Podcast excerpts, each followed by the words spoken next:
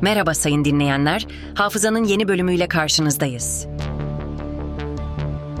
Tarihte bugün yaşanan olayları aktaracağız. Tarihlerimiz 26 Ekim 2023. Yıl 1918. Atatürk, Halep'in kuzeyindeki işgalcilerin taarruzunu durdurdu. Yıl 1923. Türkiye milli futbol takımı ilk maçında Romanya ile 2-2 berabere kaldı.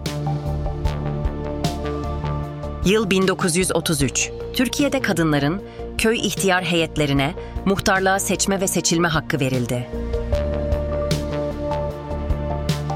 Yıl 1961. Cemal Gürsel Cumhurbaşkanı seçildi. Yıl 1982. Yılmaz Güney vatandaşlıktan çıkarıldı. Yıl 1984.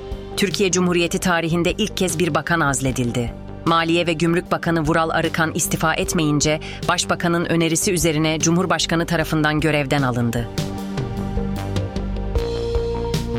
Hafızanın sonuna geldik. Yeni bölümde görüşmek dileğiyle. Hafızanızı tazelemek için bizi dinlemeye devam edin.